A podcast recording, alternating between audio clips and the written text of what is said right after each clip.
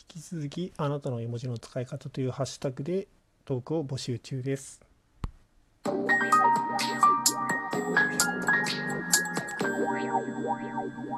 こんにちは、ゆうげんです。今日はですね、あの、前回、あれ？前回は進撃の巨人の話か、に引き続いて、あの、その前ですね、すいません、確かその前のトークだったと思うんですけども、トークに引き続いて、えっ、と、ハッシュタグ、あなたの絵文字の使い方という、えっ、と、企画でトークを募集をしていますという話をさせていただきます。まあ、宣伝ですね。はい。で、えっ、と、こちらのハッシュタグなんですけども、あなたの絵文字の使い方ということで、あなたが普段どういうふうに絵文字を使われているかということについて、トークの収録をお願いいたします。で、えっ、と、詳しくは固定トークを見ていただきたいんですけども、えっと、皆様が普段どういうふうに絵文字を使っているか、どういう絵文字が好きかなどの話題を募集をしております。はい。で、えっと、こちらですね、現在、あの、中間、中間ぐらいなのか、今。えーなんですけども、えっと、7名の方にあのトークを収録していただきまして、えっと、楽しく聞かせていただきました。で、えっと、トークをえっと、収録してくださった方には、もれなく、えっと、感謝の印としてギフトを送らせていただきます。よろしくお願いいたします。で、あの、こちらの締め切りですね、7月7日っていうふうになっているんですけども、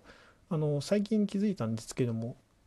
えっと、7月17日が世界絵文字デーらしいですね。いや、あの、締め切りの方は全然変えずに7月7日までなんですけどもその10日後に世界絵文字デーがあるのかっていうふうにすごいびっくりしました。これは何かの運命なんじゃないかという。まああの10日 ずれているのでまあ運命でも何でもないかもしれないですけどもまあ近いところにそういうふうなイベントがあってよかったなっていうふうに思っています。でえっ、とこれって何がえっと、どうして4月17日なのかと言いますとですねあの絵文字にカレンダーって絵文字がありますよね。であのカレンダーの日付というのがなぜかですね7月17日なの17日なんですよね。でそれで絵文字ペディアというサイトを運営をしているえっとそのホスティングされている管理者の方がそこからえっと4月17日を世界絵文字デーにしようという風に発案をされたらしいです。で2014年にこの企画が始まりましてでそれで今まで続いているということで毎年その年に一番使われた絵文字というのが発表されるという形式になっています。であのそれぞれの年のランキングの絵文字を見てみたんですけども大体ですねあの黄色い丸の顔の絵文字がほぼ全部を占めていました。でまあなんでかなっていうふうに思ったんですけどもまあ考えてみるとそうですねあのな何かに反応したり何かの会話に使ったりする時はあの一番最後にあの顔文字を使うあの顔文字じゃないかって絵文字絵文字を使うことが多いからそういうふうなことになっているんじゃないかなっていうふうに思っています。うん、あとあの2020年のに、えっと、使われることが増えた絵文字とあとそれから使われることが減った絵文字というのもあるらしいですね。であの使われることが増えた絵文字というのは、えっと、例えばあの家で食事をとることが多くなったのでスーパーのカートですねが多くなったりあとそれから家でお酒を飲むことが多くなったことによってそのワインの絵文字が増えたりとかっていうことがあったそうです。で逆にあの減った絵文字としてはですね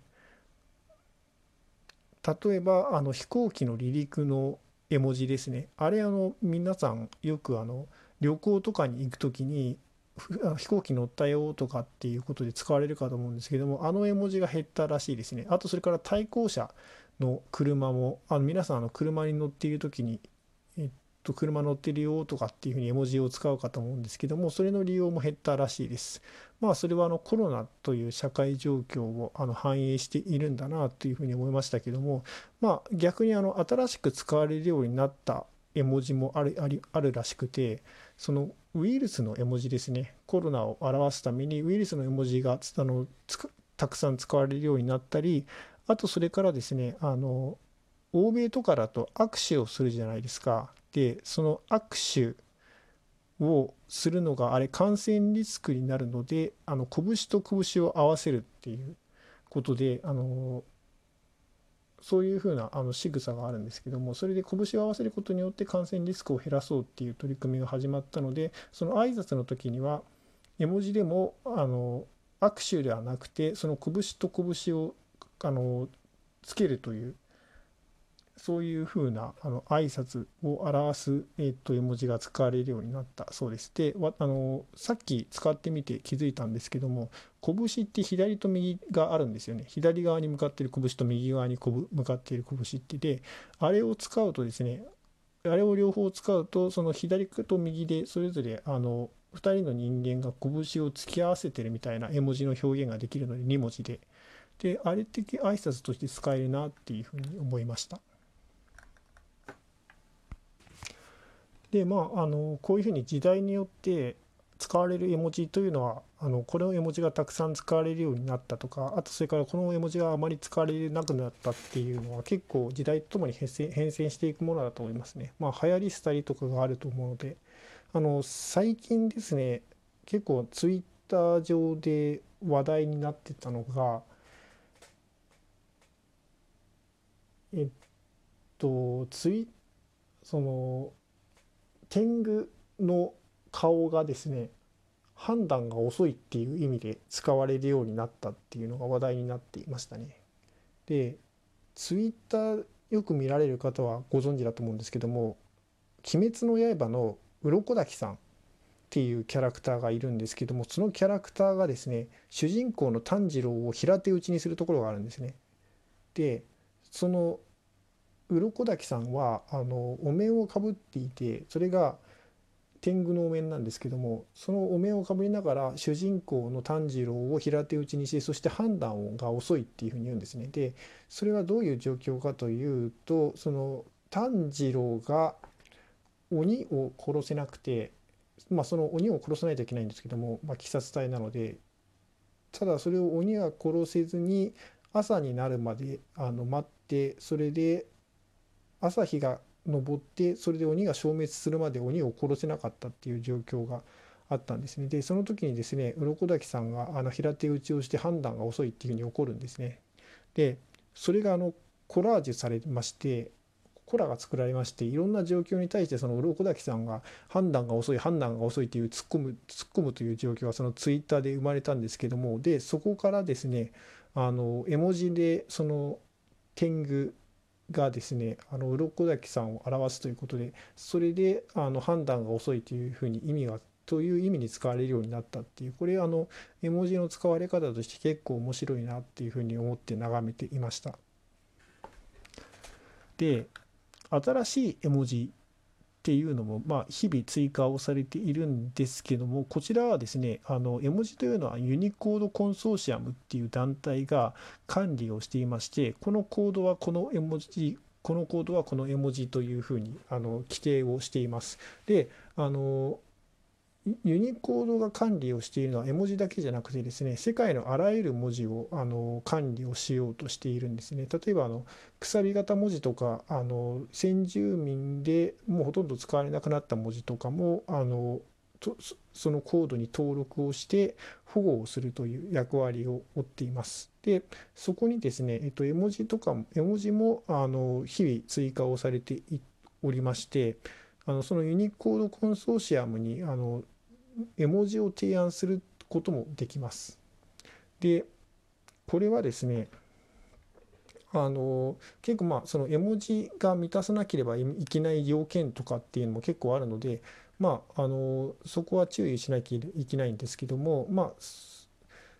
誰でも提案をすることができるという状態になっています。で、そのサイトを見に行ったんですけども、その新しい絵文字として提案されているものですね、に投票もできるようになっていました。もしもあの皆さんもご興味があったら、あのそちらの投票とかもしてみていただきたいと思うんですけども、まあ、そういうふうなあの次の次にどういう絵文字を追加をするっていうかっていうことも日々考えられているっていうことですね。であのこの絵文字っていうのはですねあの結構組み合わせで作られているものも多くてですねあの例えばそのカップルとかっていうのはその男性手をつなぐ男性とかっていうのを合わせてそのコードを合わせて作成とかされているんですね。であの Google はですねえっと Gboard っていうアプリをかあのリリースしたらしいんですけどもその G ボードとかだとさらにあの自分の好みの、えっと絵文字を組み合わせて新しい絵文字を作るっていうことができます。でこの絵文字の組み合わせって結構面白くてですねその絵文字を組み合わせることによって自分の作りたいものが作れるっていうあのいうのが結構面白いなっていうふうに思って見ていてまあ、ちょっと試してみようかなというふうに思っています。まあ、また試してみて面白かったら、ここでも共有してみたいと思いますので、よろしくお願いいたします。はい。で、えー、と最後になりましたが、お便り、あの、お礼を言いたいと思います。日がたまさんから、えー、そうですね、よあの予選投票権とともに、あの応援のメッセージをいただきました。ありがとうございます。とても嬉しかったです。あの予選あの予選投票権ですね、の方は、私はあのちょっとこちらの方にチャレンジはしていなかったので、あのえいなかったんですけどもあの送っていただいたというのは私の投稿を評価していただいたということでとても嬉しかったです。日がたさん日がたまさんはこのあなたの絵文字の使い方というトークも収録をしてくださいましたのであのそちらの方もぜひぜひ聞いてみていただけるとありがたいです。はい。それでは皆様良いあの良い一日をお過ごしください。